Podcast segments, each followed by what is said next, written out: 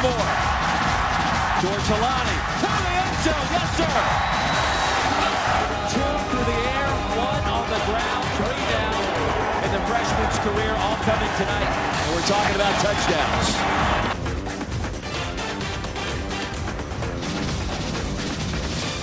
And the hurry up countdown continues with number twenty-four, Boise State. And that means to the hot seat, we are going to call.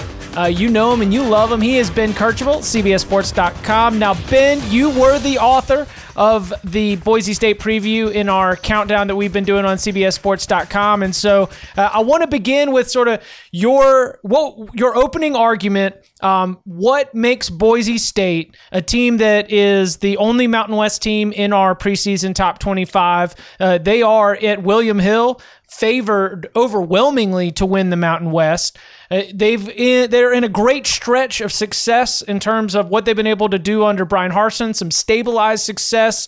So for your opening arguments, you know, what makes us be able to feel comfortable rubber stamping the Broncos as once again being the uh, the playoff crashing favorites from the Mountain West Conference? Well, yeah, they are one of the very few, I would say, sure things in college football. I mean, there's not many of those, especially over a two-decade span. You go back to two thousand, nineteen ninety-nine. In that span, they've only had four seasons where they haven't won at least ten games. And I would even argue, and, and they have not been maybe the uh, giant killer that they were maybe a decade ago when Chris Peterson was there and, uh, oh, God, the quarterback. Uh, Zabransky? Um, no, not Zabransky. Kellen Moore. Kellen Kellen Moore. Kellen Moore, the great Kellen Moore. Yeah, great Kellen Moore. Maybe not the, the complete giant beaters, top ten-ish program that they were then, but still good enough that you can safely bet that they're probably going to get into the double digits as far as, as win totals are concerned. And really, I, I would say that, you know, they've been – last year, Brian Harsin, that was probably his best coaching job. They had lost a really good defensive coordinator um, to, to Oregon. They had a, a trio of quarterbacks that they went through. I mean, Hank Bachmeier was their was their week one guy, but they were down to about their third string guy towards the end of the year, and they still went out and won twelve games. Now, they, they have some things that I'm concerned about for next season, uh, particularly in the trenches, but I think when you start talking about quarterback, skill guys, culture of winning in that program, um, with the rest of the Mountain West pretty much retooling and reloading in some form or fashion, I, I think you can still bank on the Broncos getting up into that ten eleven win win stratosphere. I'm looking at my December C B S one thirty ballot right now. Because, look, you know, we've all – Boise State, we've all been throwing them in our top twenty-five for a long time. But Boise State is sort of old news at this point. There's some there's some other sexy group of five contenders out there, whether it's Memphis, whether it's App State, whether it's Louisiana. Um, you know, there's there, there, there's some fun teams that we can start to get excited about beyond Boise State. So I I, I guess – where I'll go with this is they do lose Ezra Cleveland to the N F L draft. Yep. They lose Curtis Weaver. They lose John Hightower. Like, is it really sustainable for, for them to continue on this path after taking a little dip defensively when they lost mm-hmm. Andy Avalos, after yep. losing those sort of N F L t- players? Um, I mean, like Hank Bachmeier is just sort of this like fun name who had a who had a kind of Uh, a, a moxie-filled performance down there in Tallahassee to start the season.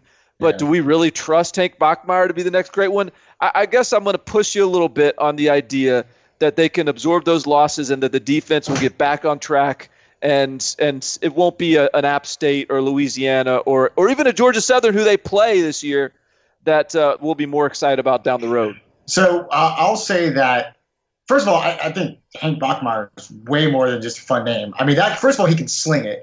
Secondly, the fact that Hank Bachmeier is not being put together in surgery, like after all of the hits, that he took last year. He got absolutely walloped so many times last year. And to that point, Barton, they're replacing, you mentioned Ezra Cleveland, they're replacing four guys along that O-line. And that was not always a great protective O-line unit from last year. Uh, but I think the, the success that I see in Boise State this year probably has more to do with the Mountain West than it actually has to do with the Broncos specifically. I mean, I think there are a couple teams that can really challenge them. Air Force is one of them. San Diego State under Brady Hoke is, is probably another. But I, I don't know that as a whole they're going to get a lot of challenges once they get into the, the meat of conference play. That being said, you mentioned they start the season with Georgia Southern. Then they go to Air Force in week two, which is a real big trap game before Florida State comes to Boise in week three. And then they finish that up with a, a real interesting road trip at Marshall, who was one of a handful of teams to really give them a lot of problems a year ago. That September is really hard, and it would actually not surprise me if Boise State comes out of that somewhere like in the two and two neighborhood.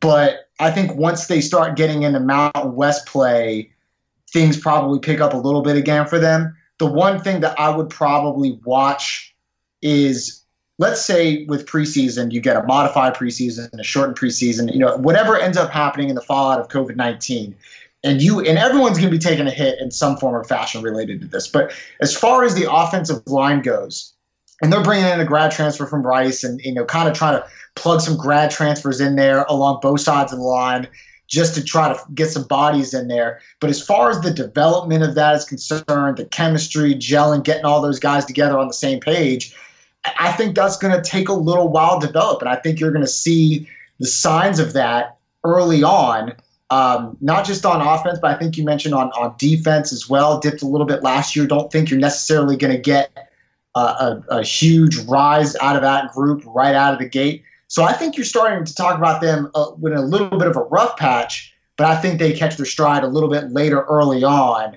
So I still see them, again, being successful, but relative to Memphis, Appalachian State, I, I think there are other group of five teams out there whose path to a New Year's Six uh, bowl game is probably a little bit clearer than the Broncos at this point. God, can please this COVID nineteen stuff not knock us out of seeing Florida State in Boise, Idaho yeah. on the blue turf? That's probably a night game. Like, what is September nineteenth? It's a Saturday. Yeah. yeah. I hope that's a night game. Uh, I, that that would just be – that'd be a beautiful sight. It would be right there. Like, if if the schedule unfolds as it is currently laid out, that would be the extension, uh, the encore performance of premier non-conference games, right? Like, we would have already started conference play early in a few different places. Pretty much everything's off and running. Our opening weekend will also trickle into the second weekend. I know that uh, uh. the Chick-fil-A Peach Bowl, I think, has two kickoff games, one week one, one week two. Um, I, you can check me on that one. But then to also get Florida State out at the Smurf turf, Ben, who do you have right now in your mind winning that game? Well, Florida State's probably going to be at least a slight favorite in that one. I'm going to, you know what? I'm a big Mike Norvell guy. I'm going to take them. I'm going to take Noles on the road there. I think Mike Norvell is going to come in. He's got a lot to prove. And I, I know their offensive line has not been great. But I think he at least has either a proven option at, at quarterback, or I think he might try to throw Purdy in the mix a little bit there to get something going. So I, I'm going to take the Noles in a, in a real squeaker there. But early on, I think the talent uh, – was it Tamarion uh, – Tamarion Terry? Yeah, yeah, yeah. I think he's going to have one of those things where it's real close, and all of a sudden, you know, he busts like a seventy-yard one, and you go, ah, well, nevertheless. Like, he's going to have like one of those moments. What about that, that is about as like is there can't be many more opening four games that are that are tougher, really? I mean, Georgia Southern, Air Force, Florida State, Marshall are four legitimate opponents. Yes. Most people don't play four legitimate opponents to start the season. Like, yeah, there's probably some a few teams that have two teams in there that are that are a, a, a tougher test, but four in a row where you got to be ready, that's not easy. Especially, no, it's not. Yeah, especially when you're breaking in new offensive line. Yeah. yeah. Not they ideal. Do have the, the George Holani kid is, you know, so, you know, George Holani was a freshman. Hank Bachmeier was a freshman. It seems like they still have some weapons at wide receiver. Uh, though John Hightower speed, I would imagine, is going to be missed. Um, yeah, I don't know. I'm I'm curious more so who the playmakers are going to be that pop up on the defensive side of the ball uh, than on the offensive, because it, it seems like other than offensive line, they've got some pretty good pieces returning. Ben, any any last words on uh, Boise State, final arguments, hot spots, places where you're going to be paying the most attention? Well, we've talked about that for that front four-game stretch uh, a, a lot. I don't see them getting challenged a lot once they get into Mountain West play. But my, my favorite little like sneak up and get you game, they're going to uh, Wyoming on November twenty-first.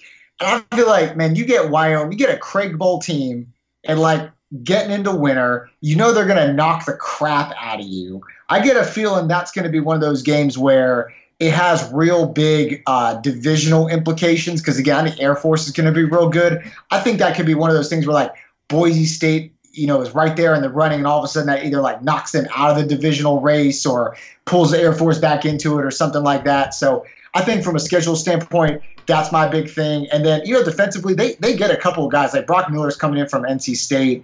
Uh, I think he's going to be an impact player for them. But defensively, I, I don't know that they're going to – be all that much better. So I think you're going to have to have uh, uh, Bachmeier go out there and win you some games. And that's, you know, that could be a little dangerous. I know he's a slinger, but that could be a little dangerous when you're trying to rely on your quarterback a little too much.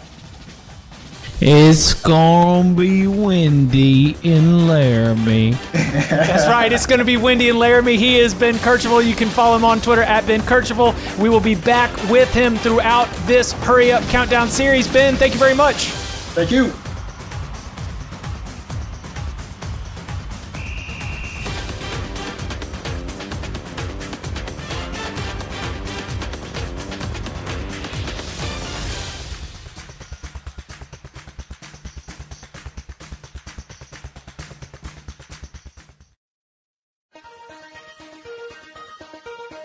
Welcome to the Nothing Personal with David Sampson podcast. Do me a favor and blink, please. Did you blink? That's how fast the Major League Baseball season went in two thousand twenty. The postseason is already upon us. Whether it's baseball news, you want N F L, college football, water polo, chess, movies, if there's a story, we'll have it covered. Every weekday, five days a week. Just subscribe and download on Apple, Spotify, Stitcher, YouTube, or wherever else you find your podcasts. No B S, no soft tosses, no hot takes. You know, it's always business. It's nothing personal.